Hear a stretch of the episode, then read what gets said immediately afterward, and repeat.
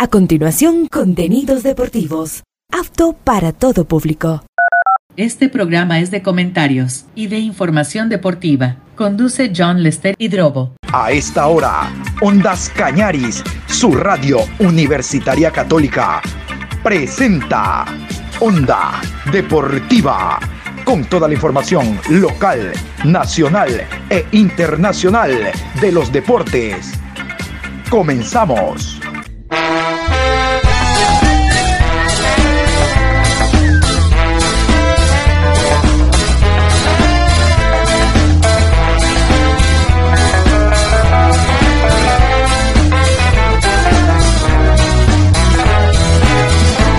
Eso ahora vamos a bailar para cambiar esta suerte. Si sabemos gambetear para ausentar la muerte. Para cambiar esta suerte. Si sabemos gambetear para ausentar la muerte. Hola, ¿qué tal? Buenas tardes, ¿cómo me les va? Qué gusto saludarlos a esta hora. Aquí estamos iniciando la programación Onda Deportiva, hoy martes 20 de febrero, programa 1378. Aquí estamos, vamos a hablar de lo que ha sido la presentación del Barcelona. Se viene, se viene, se viene la noche amarilla, la noche en que sale el sol. No te pongas bravo, Barcelona, doquiera que va. Eh, es sinónimo de atracción y estamos más que seguros que el día eh, viernes primero en la cena habrá mucha gente. Y el día sábado cuando sea la noche amarilla en Cato ante el Deportivo Cato el estadio estará reventado por lo menos más allá de media entrada que es lo que aspira la dirigencia de el Barcelona. Vamos a hablar del Emelec también. El señor ingeniero Pileggi habló sobre la explosión azul. Qué pena no hubo la cantidad de personas que esperaban por lo menos unas 10.000 bueno total el MLE pudo resarcirse económicamente de la inversión que ha hecho en este año. Vamos a iniciar. Barcelona, somos todos el ídolo de Ecuador, el más grande.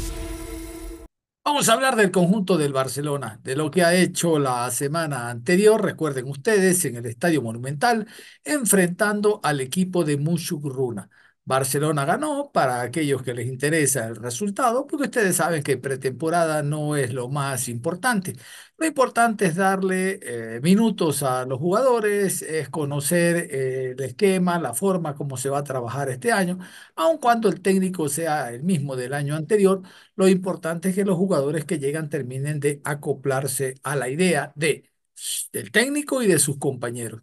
Muchurruna esta semana, quiero contarles, dicho sea de paso, va a presentar el día sábado a su equipo, ¿no? Muchurruna lo va a hacer allá en Echa Leche. Será una media tarde de presentación enfrentando al Delfín. El Delfín que tiene la siguiente semana ya su partido por Copa Suramericana en el estadio de Independiente del Valle ante el equipo de Deportivo Cuenca. Bueno, volviendo al tema del Barcelona.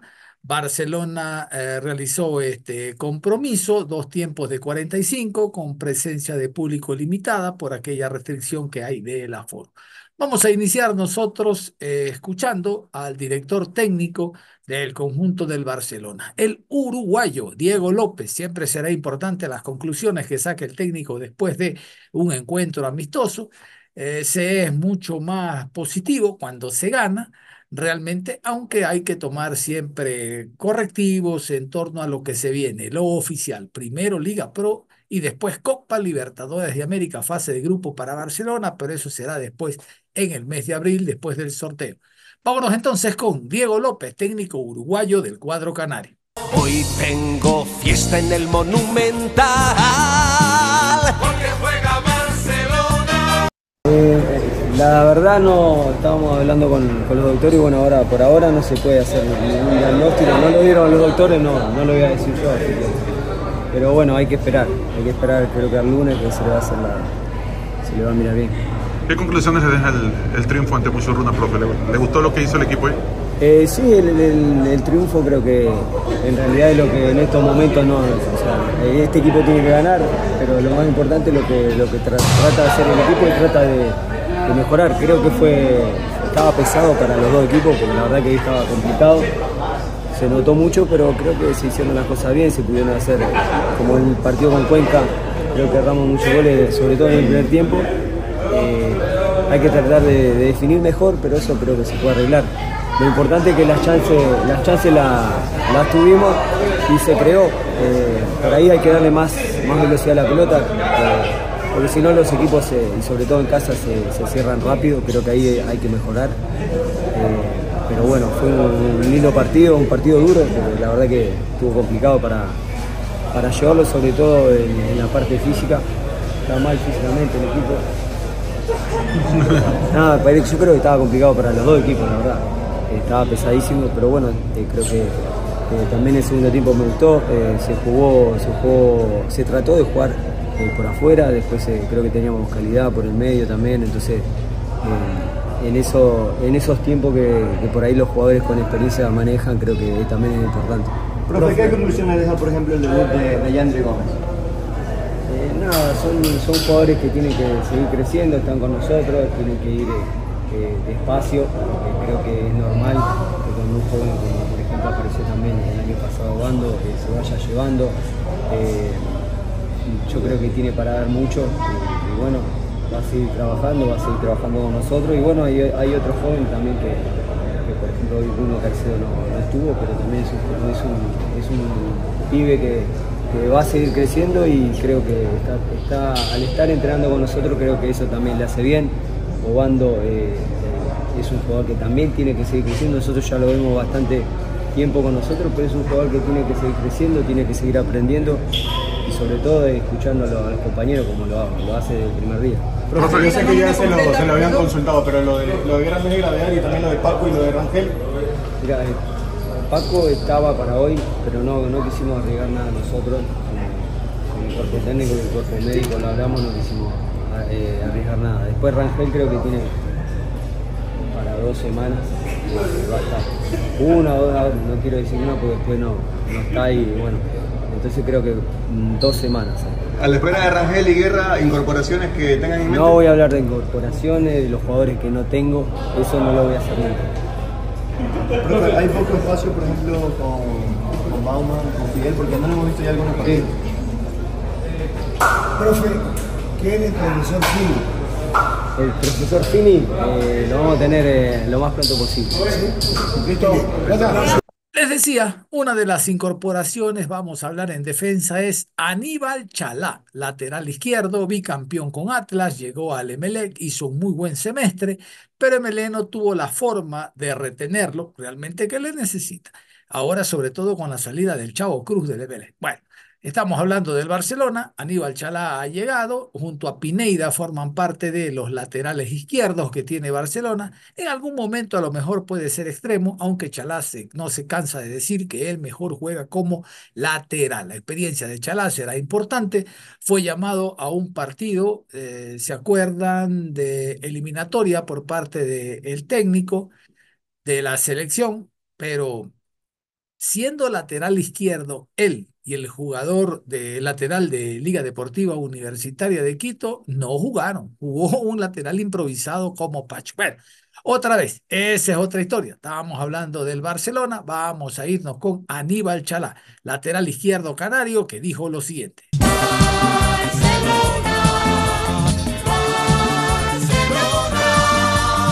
Bueno, Aníbal, ¿cómo te sentiste un nuevo amistoso acá con Barcelona? Hoy eh, quizás eh, no se sintieron tan cómodos como en otros partidos. No, la verdad, la verdad bien, creo que venimos agarrando ritmo, que es lo importante, conociéndonos con, con la gente, con los nuevos que llegamos. Esperamos, como le dije la vez pasada, seguir sumando de a poco y, bueno, como le digo, contento por, por esto que se está logrando. ¿Cuánto crees que va el entendimiento ahí con, con Adonis por la banda izquierda? No, pues hasta ahora muy bien, la verdad me siento cómodo, eh, ahí con las indicaciones del, del técnico creo que ayudan bastante, con Adonis nos hablamos mucho y eso es lo, lo importante aquí. ¿Qué le está pidiendo el técnico precisamente por ese lado? No, que, que ataquemos, que co- eh, conoce nuestras fortalezas, que es ir al ataque, entonces que, que no dejemos de hacer eso. La semana que viene ya tienen su primera prueba en la capital. ¿Cómo lo toman eso? Sí, va a ser una, una prueba muy, muy dura, pero va a venir bien para nosotros, para seguir sumando, como le digo, eh, haciéndonos fuerte mental y físicamente y bueno, esperamos sacar buen resultado igualmente. Vamos a continuar en la defensa. Escucharemos a Lucas Sosa, central por izquierda. Este es fijo, ya que eh, el compañero de él, por ejemplo, esta semana Guerra está golpeado. La semana anterior Paco Rodríguez no fue titular, fue Guerra en el último partido. Pero Sosa es sinónimo de experiencia y confianza, sobre todo que le tiene el técnico Diego López para ubicarlo fijo como titular eh, el cuadro del Barcelona como central por izquierda. Aquí está, Lucas Sosa, lo escuchamos. Hoy tengo fiesta en el Monumental. Porque juega Barcelona. Eh, la verdad me sentí bien, eh, central derecho no me gusta jugar, eh, soy muy zurdo, pero, pero nada, obviamente siempre a disposición de, de donde me necesite el, el equipo. Hoy te- ya te sientes muy bien físicamente, se te ve más rápido, en la pretemporada te ha hecho muy bien. Ahora estás pensando también en la Noche María, ¿cómo vas a ir por primera vez en Quito? No, estamos trabajando bien, obviamente estos partidos sirven para ir soltándonos a poco y nada, siempre igual, lo importante siempre es ganar, así podemos ir corrigiendo de, con mayor tranquilidad, pero bueno, hay que seguir mejorando y seguir corrigiendo cosas. Te hemos visto compartir minutos con Rangel y con Guerra, eh, bueno, y también con Paco la temporada anterior. ¿Con cuál por allí sensaciones como las sensaciones que tengas a, a través de, de jugar con ellos, minuto a minuto, partido a partido, con quién te sientas mejor? No, creo que son tres grandes profesionales, por algo están en Barcelona, si no, eh, no estarían en un equipo grande como el de Barcelona. Eh, la verdad que me siento cómodo con cualquiera de los tres y bueno, creo que esto también su- eh, suma porque es una linda competencia entre, entre los cuatro y bueno, para seguir progresando cada uno. Lucas, el bien también la próxima semana que van a Quito, ese partido quizás en la altura, en esta fase de pretemporada, les hace bien previo al torneo. Sí, obviamente, porque tenemos mucho equipo de altura con el que vamos a jugar en, en el torneo y nada, siempre eso sirve para, para ir sumando y para ir fijándonos también. eh, son a veces se tornan un poco distintos los partidos en altura que acá desde ca- en casa, pero, pero nada, siempre es para seguir sumando y creciendo. Lucas, en el sector defensivo, ¿cómo se ha trabajado, por ejemplo, este año en relación al anterior donde tú también estabas como titular? Eh, la verdad que trabajamos mucho en ofensivo, eh, Diego hace mucho hincapié en eso. Creo que estamos mejorando a poco y esa es la idea, seguir mejorando y bueno, lo importante es eh, sacar el arco en cero que lo venimos haciendo y bueno, esperemos ir por el mismo camino. E iniciando temporada, no solo que hay jugadores que se incorporan de otros clubes, sino también aquellos que ascienden. Es el caso de Yandri Gómez, jugador que también, eh, bueno, él sabe lo que es estar en Barcelona en otra categoría, pero ahora con la oportunidad que le está dando Diego López, será importante primero que encuentre el apoyo que necesita un jugador de la cantera, sobre todo de la cantera, este Yandri.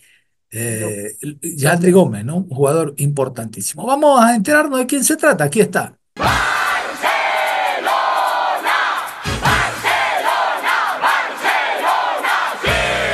Feliz, feliz, feliz por el debut, por la confianza que me está dando el profe. Bueno, ahora seguir trabajando para, para seguir jugando los próximos partidos. Tú estuviste también por el fútbol del exterior, ¿no? ¿Cómo tomas ahora tu regreso y esta nueva oportunidad que tienes con Barcelona? Muy bien, feliz de regresar a Barcelona. Sé que tuve un año, un año y medio fuera en Brasil y bueno, aprendí muchas cosas, la cultura y bueno, ahora demostrarlo aquí en la cancha. Yandri, ¿qué te ha dicho el, el profe López también a lo largo de toda esta pretemporada? Sabemos que desde el inicio estabas con el, con el primer equipo.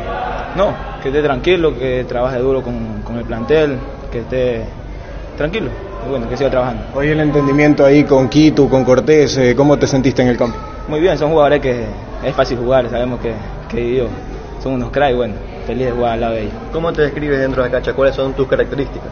Bueno, me gusta driblar mucho, me gusta filtrar balones, me gusta hacer goles y bueno, eso. Hoy tengo fiesta en el Monumental. Barcelona Sporting Club prepara su noche amarilla en la ciudad de Quito para el próximo 24 de febrero y además otras actividades para el socio e hincha barcelonista. La noche previa al 24 se realizará la cena amarilla en el Hotel Sheraton de Quito, donde los socios podrán compartir con el primer equipo y otras sorpresas más para el evento.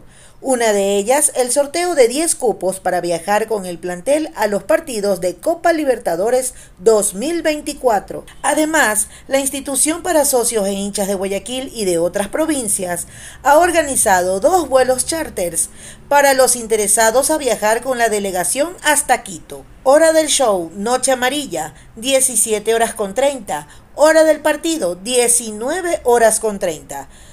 Los precios de las localidades generales 16 dólares, preferencia 21, tribuna 31 dólares, palcos 51 dólares. Barcelona, por medio de, de, su fundación, donará un dólar por boleto vendido a beneficio de la Fundación Jóvenes contra el Cáncer de la ciudad de Quito. Todos los socios Barcelona al día del mes de febrero, ingresan gratis a la Noche Amarilla en Quito, debiendo obtener antes su boleto en el punto oficial del club. Horarios y puntos de entrega de venta de boletos. Jueves 22, viernes 23 y sábado 24 de 10 a 17 horas. Boletería norte del Estadio Olímpico Atahualpa. El socio al día hasta febrero deberá presentar su credencial de socio y recibirá su entrada de localidad sin costo alguno. Distribución de socios por localidades. Socios de palco.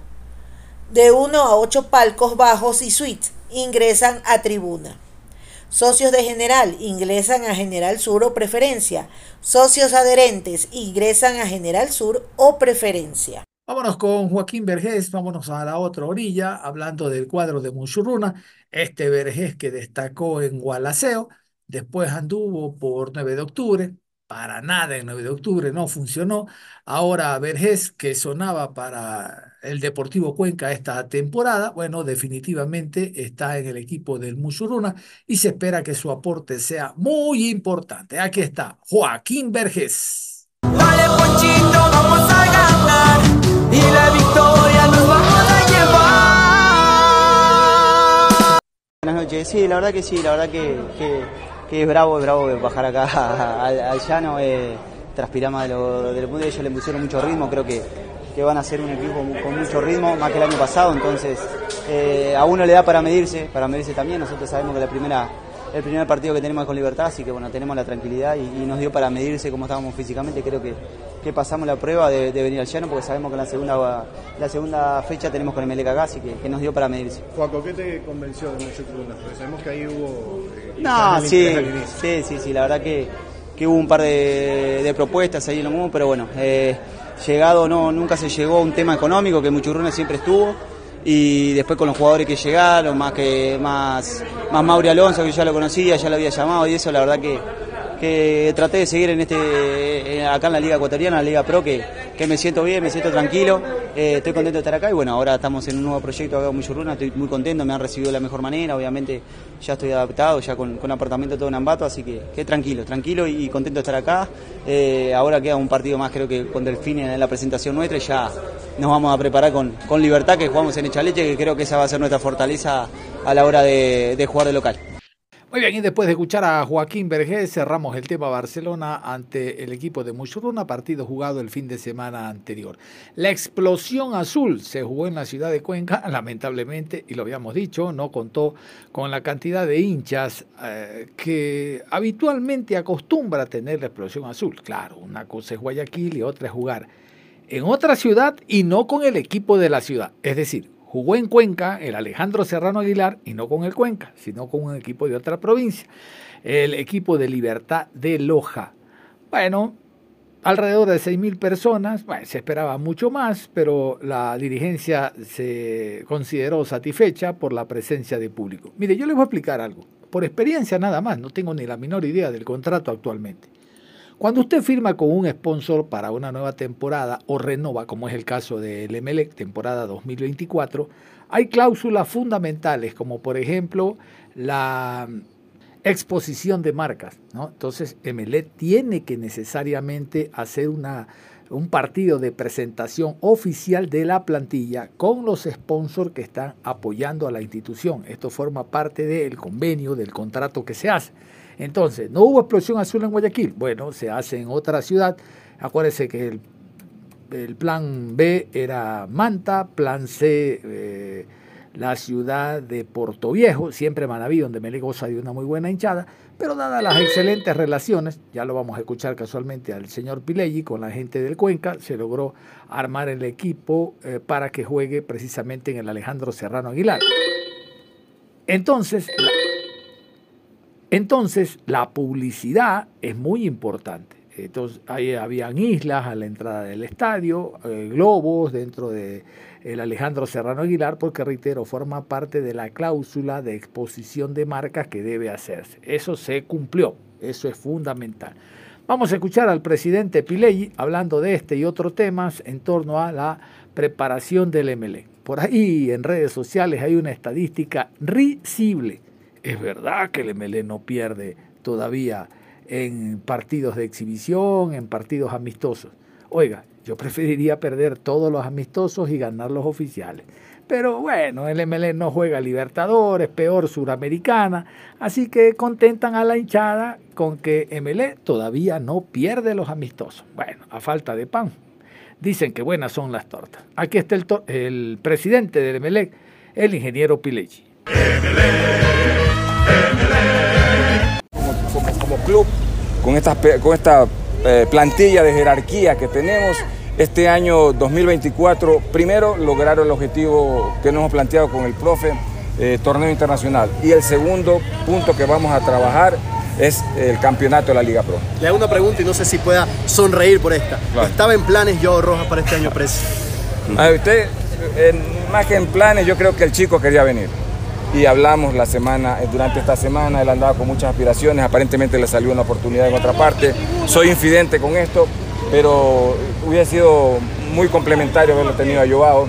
Este, nadie, nadie lo tenía en carpeta, nadie lo sabía, pero bueno, es parte, parte de esta, esta emoción que significa el fútbol, tener y contar con jugadores de jerarquía. Se pensó también en el promedio de edad, hay un promedio de edad 26, no sé si esté, equivocado, pero ahí más o menos está el equilibrio que, que hay, tiene el Hay, hay un equilibrio entre gente de jerarquía, madura, futbolísticamente hablando, y por otro lado jóvenes como eh, Ronnie, Ronnie Borja, que ya se incorporó el día de ayer, 18 años, eh, Chamba, 18 años, Jair Cobabazo, 18 años, eh, eh, Diogo Bagui, 19 años, eh, el chico Dixon Vera con 20 años. Es decir, tenemos una combinación ideal entre experiencia y juventud. ¿El Chavo Cruz y Joel Quintero seguirán en el equipo? Bueno, el Chavo el día de ayer finiquitamos de mutuo acuerdo la relación con el club. Eh, eh, muy gratos con él y muy gratos con su representante haber llegado a un feliz acuerdo que nos beneficia a las dos partes. Y Joel, Joel Quintero. esa mixtura de juventud y experiencia, ¿qué se espera para Melec este 2024? Lo primero, lo primero fue el objetivo de tener un equipo compacto que vaya a pelear todo. El primer tema en la primera etapa, pelear eh, torneo internacional y concretar con la segunda etapa con el campeonato nacional. Presidente, ¿cuántas entradas han vendido acá? Ah, es, es, un número difícil de decir, pero mira tú, regresa a tu celular y mira que está lleno. Esto, esto se ha armado en menos de una semana y en esa semana hemos tenido cuatro días de feriado. Significa que la respuesta que ha tenido la hinchada con la propuesta que hemos hecho dirigentes de trasladar la sede de la explosión azul a la ciudad de Cuenca, yo creería que es un completo éxito. Presidente, ¿cómo se encuentra el, el tema financiero de Melec para esta temporada en la Liga Pro? Bueno, estamos bien, estamos bien, hemos cumplido con todo lo que nos ha exigido. Estamos con los sueldos al día de nuestro personal hasta el 31 de, diciembre, eh, mayoritariamente. Eh, nuestra plantilla de, gente de administración idéntica manera paga hasta el 31 de enero, idénticamente la gente que trabaja en la parte de gestión tanto en Samanes como en Rocafuerte. Y bueno, tenemos un equipo conformado dentro de un presupuesto ajustado.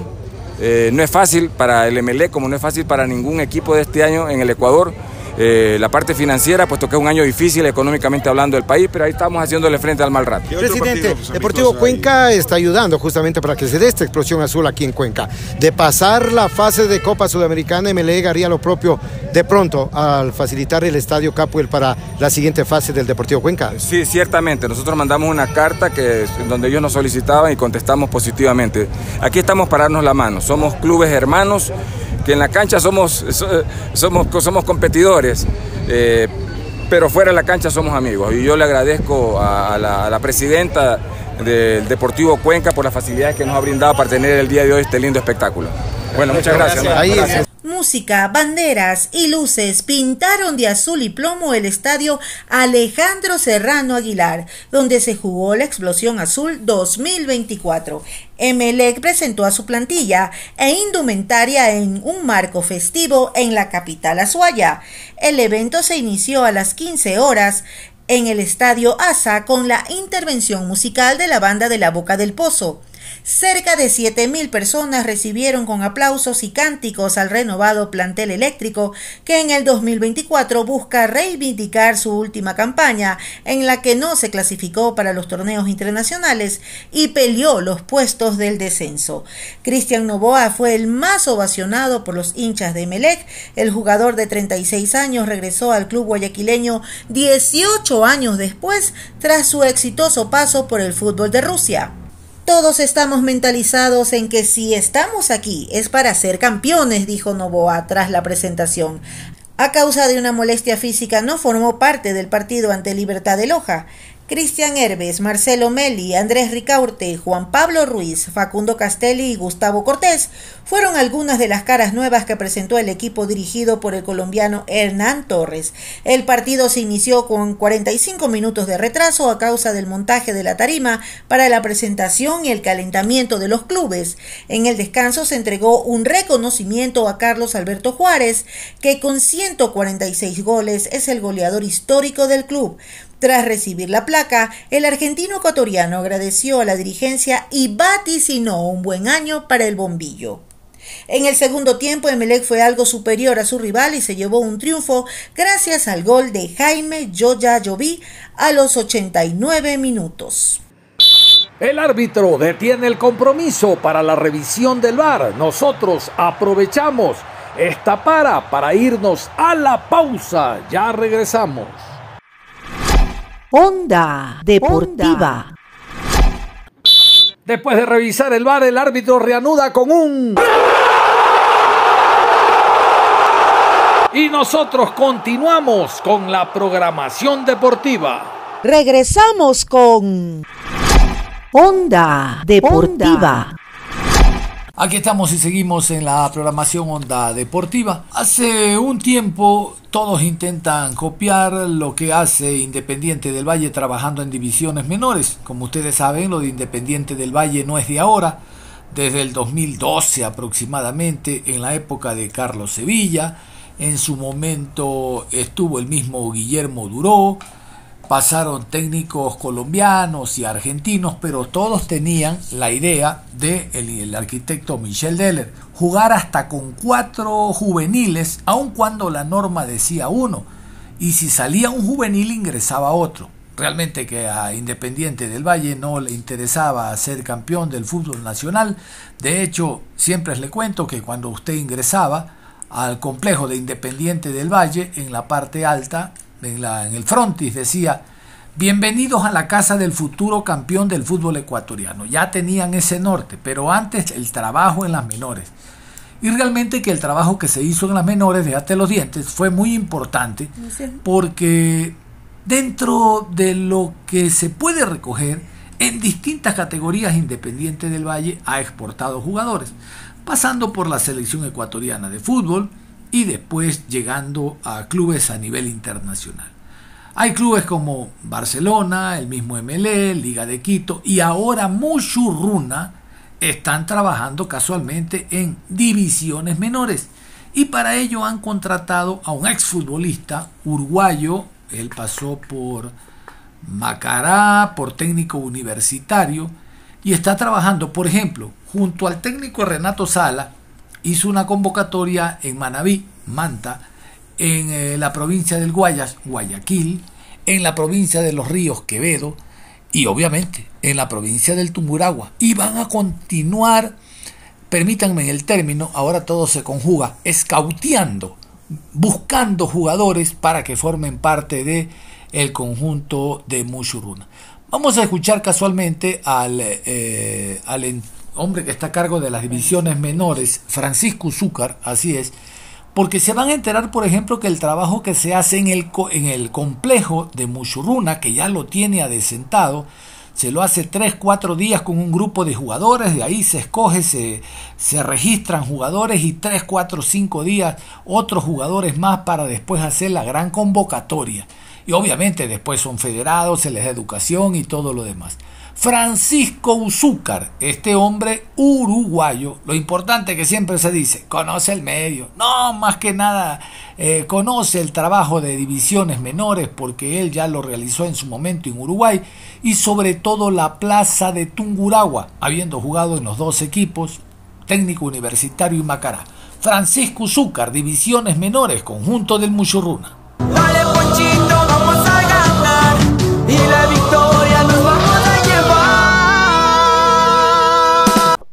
La parte de- del scouting acá en Ambato, que hicimos la semana pasada, jueves y viernes, de diferentes categorías. Eh, también hicimos a principio de año en, en Manaví, en Guayaquil. Pero igual, seguimos viendo muchos chicos. Ahora vino también un grupo de, de Quevedo. Eh, la semana que viene también van a venir más chicos. Y, creo que eh, vamos a estar dos semanas, tres semanas más viendo chicos, analizando, armando los planteles de las diferentes categorías para, para seleccionar lo, que creemos mejor en cada categoría y, terminar los planteles y, afrontar lo que sería la, pretemporada. Nosotros en el complejo ahora eh, tenemos una cancha, o sea, reglamentaria más que nada, una cancha grande de primera y otra cancha también de juveniles. Después tenemos varios espacios verdes para poder trabajar, pero todavía no son con, la- con las reglamentaciones adecuadas. Entonces, si nosotros metemos a la categoría 13, 15 y 17 en un horario solo en la tarde, no pueden estar todas en la misma cancha. Entonces, por eso eh, tratamos de diferenciar las categorías. La 19 entrena temprano a la mañana, 8 y media, 9 de la mañana. La 17 entrena alrededor de las 11. Y las otras dos categorías, sí, la 15 y la 13, por, porque son chicos más, más, más chicos, entrenan a esa hora porque salen, salen del colegio. Por lo general, los que, los que, los que pasan de la 15 a la 17, ya le avisamos con tiempo para que se para que se programen el año el, próximo año y que estudien a la, a la tarde para poder entrar a la mañana. Eh, entre todos los scouting que hemos hecho y todo, no, no, no, no, no quiero ni pensar, pero creo que vamos a ver alrededor de, alrededor de 2.000 chicos aproximadamente, entre, entre todo, entre lo que vimos en Manaví, en lo que vimos en Guayas, en lo que hicimos ahora acá en, en, en Ambato, que fue alrededor de 800 chicos, 700, 800 chicos que fueron en esos dos días de las diferentes categorías, eh, y lo que vamos a seguir viendo. Eh, entonces, sí, la verdad que eh, obviamente que, que sorprendido. Eh, mm, obviamente que de- como, como, como el mundo del fútbol sabe, de todos esos chicos que vimos, no, no todos tienen las condiciones para, para, para poder estar. Entonces, obviamente que el margen se, se baja muchísimo. Eh, y nada, eh, eh, los, los, los scouting, esto a, a- a gran escala, son como la, la, la carrera del futbolista, o sea, e, es, es- llegan pocos, o sea, llegan pocos. Entonces, eh, los que se pueden mostrar y, y- los que vemos con condiciones eh, son los que tratamos de, de- de elegir, ¿no? Ahora nosotros nos van a llegar unos eh, 40 chicos más o menos de, Guayaquil y Manta que, seleccionamos. Ahí vimos alrededor de unos 600 chicos, 650 chicos en las dos provincias y van a llegar alrededor de 40, que fueron nombres que anotamos para poder ver. Eh, y ahí seguir anotando, van a venir acá al, al- a, la, a la Casa Club eh, en diferentes tandas, primeros unos 20, lunes, martes y miércoles, y después otros 20 más jueves, viernes y sábados de diferentes categorías y, y ver, ver, a ver que compitan con los chicos que tenemos del club, con los chicos que se han venido a prueba. Ahora, como, como hemos hablado, el filtro se va afinando y nada, esos chicos que seleccionamos en, en Manaví, y en Guayaquil, vienen a competir con los chicos que tenemos acá del club y que ya lo hace 15 días que lo que los estamos viendo y ahí ya seleccionar, ir diagramando y que se, se corte otro filtro. También van a venir chicos de Esmeralda, de la provincia, en la semana que viene. Eh, después, eh, bueno, eh, está ahí un viaje que tengo planificado para ir a, a Sucumbío, al Lago Agrio, que es una, una provincia que está bastante como olvidada, por llamarlo de alguna manera, por allá. Y, y es interesante. Y bueno, eh, ya tengo un viaje medio programado para ir para ahí, para yo ir para ahí y poder estar dos o tres días y poder, y poder ver chicos. Y nada, esto, esto de juvenil es así, es moverte, es, es, es algo, estar constante, en ir, ir de lado a lado, en, en abrir las puertas para que los chicos se sigan mostrando. Y como te digo, acá las puertas del club están abiertas para todo el mundo, ¿no?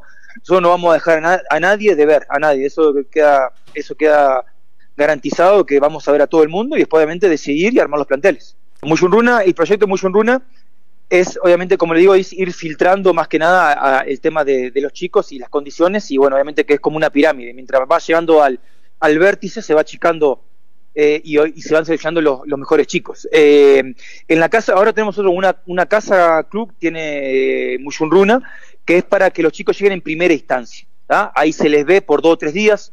Eh, obviamente que no es a todo el mundo igual, ¿no? Pero a los que vemos que pueden tener condiciones, se los, se lo- se lo- se los pone ahí durante dos o tres días, se le da la alimentación. ¿tá? Esa casa hogar tiene más o menos el número para 20, 25 chicos. Entonces, por eso en este caso, como te dije, de, la semana que viene, lo vamos a ver en dos tandas. Primero 20 chicos de lunes a miércoles y otros 20 chicos de, de jueves a sábado.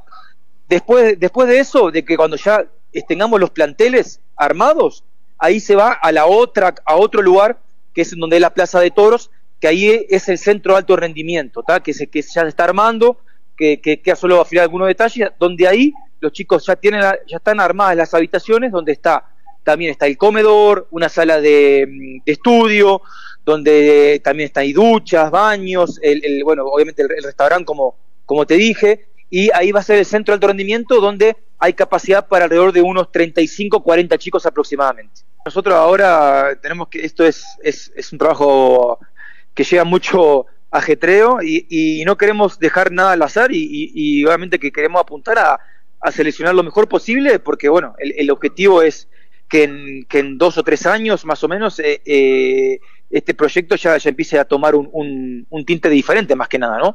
Eh, como, como le digo, nosotros, si bien no, no- nos, nos focalizamos en todas las categorías, obviamente que la categoría sub-19 ya es una categoría que está, eh, eh, en lo que queremos nosotros, está muy cerca de primera, entonces no tiene mucho margen de, de por llamarlo, de, mejora con los chicos que están. Eh, sí, en cambio los chicos sub 13, sub 15 y sub 17, ahí ya el sub 17 ya por lo menos va a tener, que venga de afuera, ya va a tener tres años dentro del club, donde va a, a regirse bajo una metodología de trabajo, un entrenamiento dirigido, para que pueda llegar a primera división y pueda mostrar sus condiciones al, al- al entrenador de turno. Entonces, y, y que sea un, un beneficio para el club. Entonces, no- nosotros no queremos dejar nada, nada, nada librado al azar y por eso, bueno, obviamente que me, me- me he conectado con gente ahí de, de Sucumbío para, para poder ir. Me- la verdad que me, me abrieron las puertas, me, están esperando, ya me armaron los, los, los, los partidos para poder ver chicos y bueno, y, así es la idea, es, es como digo, en informativas y si uno intenta hacer bien las cosas tiene que meterle pata y hacer kilómetros, no queda otra. El tema de las pruebas, cuando uno llama prueba, de ejemplo, una categoría, ejemplo, sub 15, te pueden aparecer, yo qué sé, 100 pibes o 100 chicos, 150 chicos que, que tienen esa edad. Entonces, ¿qué pasa? Eh, el tiempo para mostrarse es muy corto. No podemos nosotros eh, tomarnos una semana para ver esa categoría, que sería lo ideal porque el tiempo, el tiempo en fútbol es muy es tirano y, y vos tenés que verlo en, en poco tiempo. Y a su vez, lo que pasó, nosotros tuvimos un, inconveniente que no contábamos con eso, es que nosotros cuando lanzamos los afiches, sobre todo para la categoría sub 15 y sub 13, nosotros los hicimos para, para poder hacer eso y ver a los chicos más tiempo, lo hicimos en diferentes escenarios. La sub 13 se iba a ver en el complejo Mushunruna y la sub 15 se iba a ver en Olbiplas. Pero ¿qué pasó? Todo eso era antes de que cuando estaba todo el caos, eh, eh, el tema de seguridad acá en- en Ecuador, que estaba todo, todo quieto. Cuando lanzamos el afiche, estaba todo así, pero a los cuatro días salió que se abrió de vuelta todo y entonces la feria de Mushunruna eh, se, se tuvo que realizar. Entonces tuvimos que meter a dos categorías juntas en el mismo horario, porque los chicos estudian a la mañana, que son las 3 y la 15, en Oliplas. Entonces quedó muy poco tiempo para ver a chicos, porque ima- imagínate, los chicos salen del colegio dos y media, dos, dos y media, mientras llegan a Oliplas a las 3 de la tarde, y a las 6 de la tarde se te se está de noche. Entonces vos tenés tres horas para ver sub 15 y sub 13, que capaz que tenés 350 chicos. Entonces es imposible de, de- de poder hacerlo. Entonces, por eso es el tiempo corto que, que se tuvo que hacer. Que, que son 15, hicimos tratar de hacer el bloque de 15 a 20 minutos eh, que entraran de, de a dos equipos por tanda para, para poder ver a chicos, ¿no? Talento hay. Y, y, eh, el tema es que obviamente que, que con el talento solo no se juega el fútbol. Eh, el chico tiene que... El fútbol es, mu- es muchas cosas, comprende muchas cosas. Comprende más allá de, de tener, de, tener condiciones, comprende ser responsable, tener buena conducta, ser disciplinado, eh, o sea, y a su vez también entender, entender el fútbol, o sea, entender la idea del fútbol, porque jugar en, en- los barrios, en la escuelita, en esto juegan, juegan mucho. Pues después cuando pasan a, una parte táctica, una parte estratégica, que empiezan a entender lo que es el, el cómo, cómo, cómo cómo plantearlo cuando, cuando el cuerpo técnico le, plantean de, plantear un partido, de cómo atacar, de cómo defender, de cómo posicionarse, y ahí varía mucho, varía mucho. Entonces, eh, lo que vimos es sí, es un déficit de, de eso, de que hay, que hay muchísimos chicos, la mayoría que no entiende el juego, no entiende el juego. O sea, que, que, juegan por, por inercia, juegan por condiciones naturales, juegan por, por un fútbol salvaje. Pero al momento de, de entender de táctica, de estrategia, o sea, hay que sentarse y estar un buen tiempo con ellos. Estás escuchando la estación Radio Ondas Cañaris y el programa Onda Deportiva. Vamos a hablar de la Federación Ecuatoriana de Fútbol que se ha, eh, está envuelta en un escándalo ahora económico con Contraloría. Y digo un nuevo escándalo porque al margen de Ecuatoriana de Fútbol de no estar al día con los árbitros, de deber a algunas asociaciones, eh, de fútbol, dineros por participación, árbitros por torneos de segunda categoría, los premios de Copa Ecuador, no 2023, 2022, no se les ha cancelado ni a Nacional ni a 9 de octubre, ahora se suma una malversación de fondos supuesta, porque esto está en una investigación que ha abierto Contraloría. Vamos a enterarnos de qué se trata.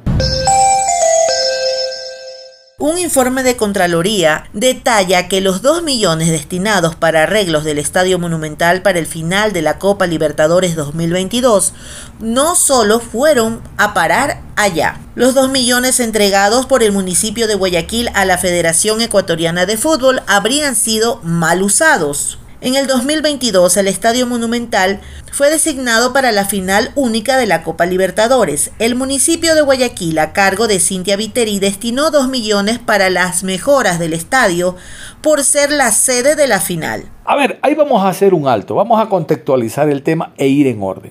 Vamos primero con la doctora Cintia Viteri, la alcaldesa, porque fue en su en su alcaldía, en su momento que se le entregaron estos dos millones para eh, adecentar, ponerlo más hermoso el estadio monumental, so pretexto de que iba a ser sede de la final única de Copa Libertadores de América a finales del 2022. Esto fue lo que dijo la doctora Cintia Viteri, alcaldesa en ese momento de Guayaquil. Eso el Consejo y agradezco a los concejales presentes aquí, aprobó dos millones de dólares para reformar y todo lo que necesita este estadio para poder recibir a los jugadores y al evento en la magnitud que este merece. Gracias. Y vamos a continuar. Aquí está lo que dice Contraloría en torno a esa asignación de 2 millones por parte de la alcaldía a la Federación Ecuatoriana de Fútbol, como ustedes han escuchado, para trabajos y obras en el Monumental. Los 2 millones fueron entregados a la FEF y no solo se usaron para adecuaciones en el Estadio de Barcelona, sino también para el George Capwell y el Chucho Benítez, además que para gastitos varios todo con la firma del presidente de la federación, Francisco Egas. Esto habría ocasionado, según determina Contraloría, la disminución de los recursos económicos del municipio por 100.773 dólares. Según el informe, el dinero fue mal gastado de la siguiente manera. Servicios de póliza de seguros, 21.364 dólares. Mantenimiento de la cancha del Estadio Capuel, 16.057 dólares. Mantenimiento Estadio Cristian Benítez, 11.032 dólares. Consultoría de seguridad, 20.160 dólares honorarios profesionales 6.720 dólares y asesoría legal 20.160 dólares.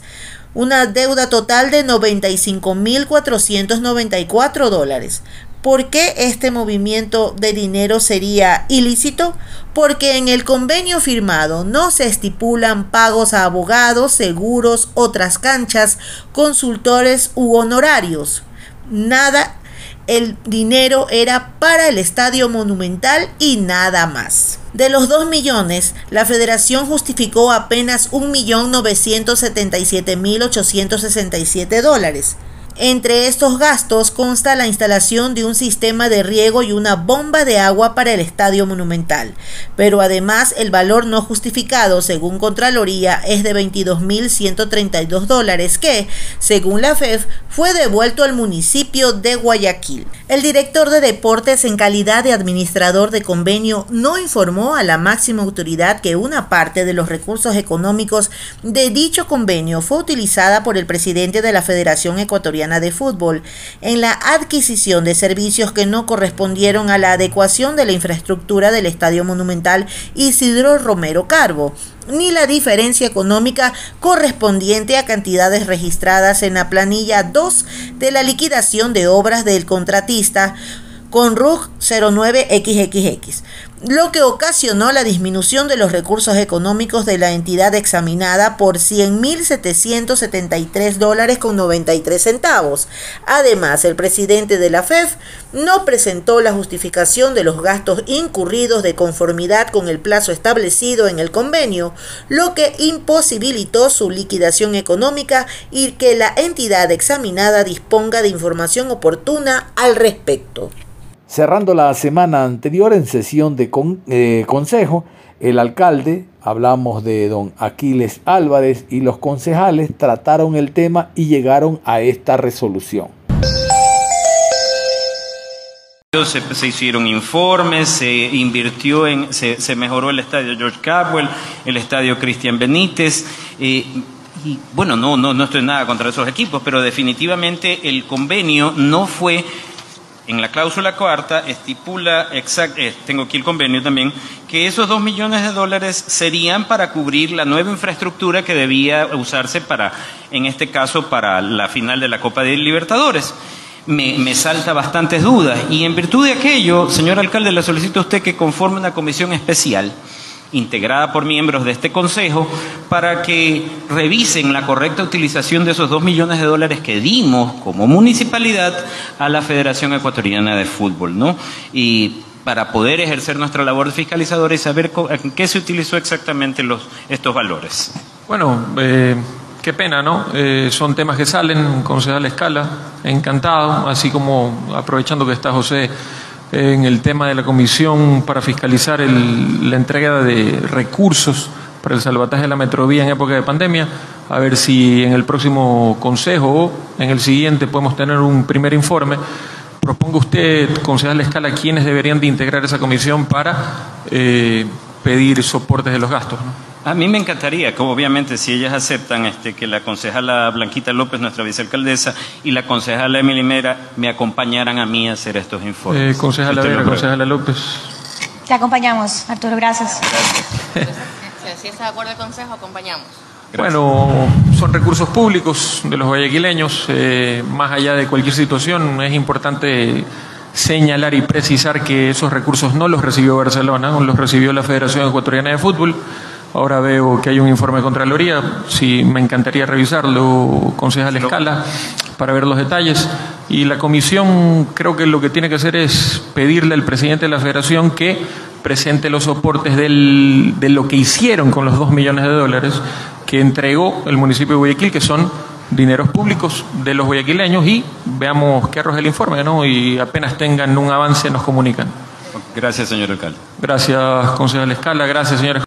Entonces tenemos que, más allá de Contraloría, haber abierto una investigación, los concejales también, como ustedes han escuchado, han nombrado una comisión donde la integran dos concejalas, escuchaban, para determinar si realmente, primero, se revirtió el dinero en beneficios para el estadio monumental y segundo, para conocer definitivamente el destino que tuvo el dinero o parte del mismo que no fue eh, a las mejoras del estadio del Barcelona.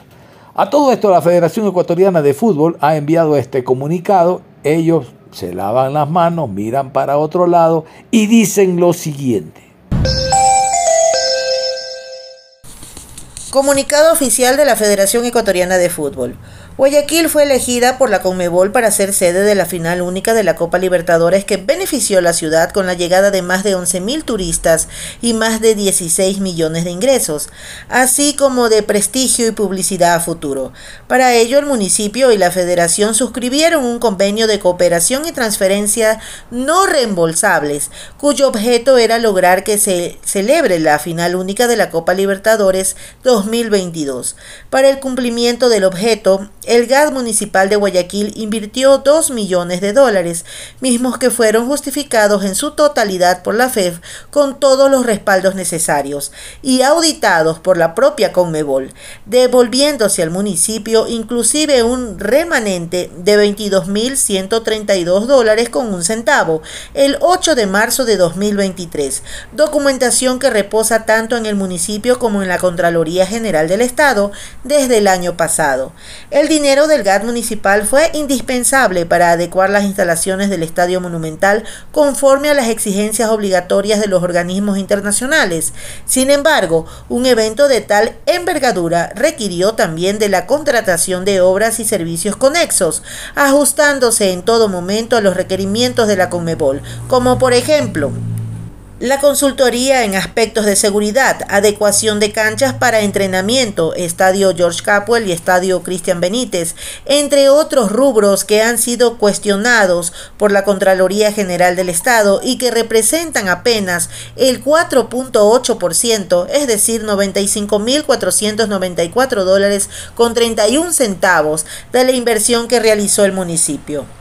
La federación presentó los descargos, respaldos y documentación necesaria para demostrar ante la Contraloría General del Estado que los gastos incurridos eran necesarios para el cumplimiento del objeto del contrato, es decir, la realización del evento y que provenían de exigencias de los organizadores.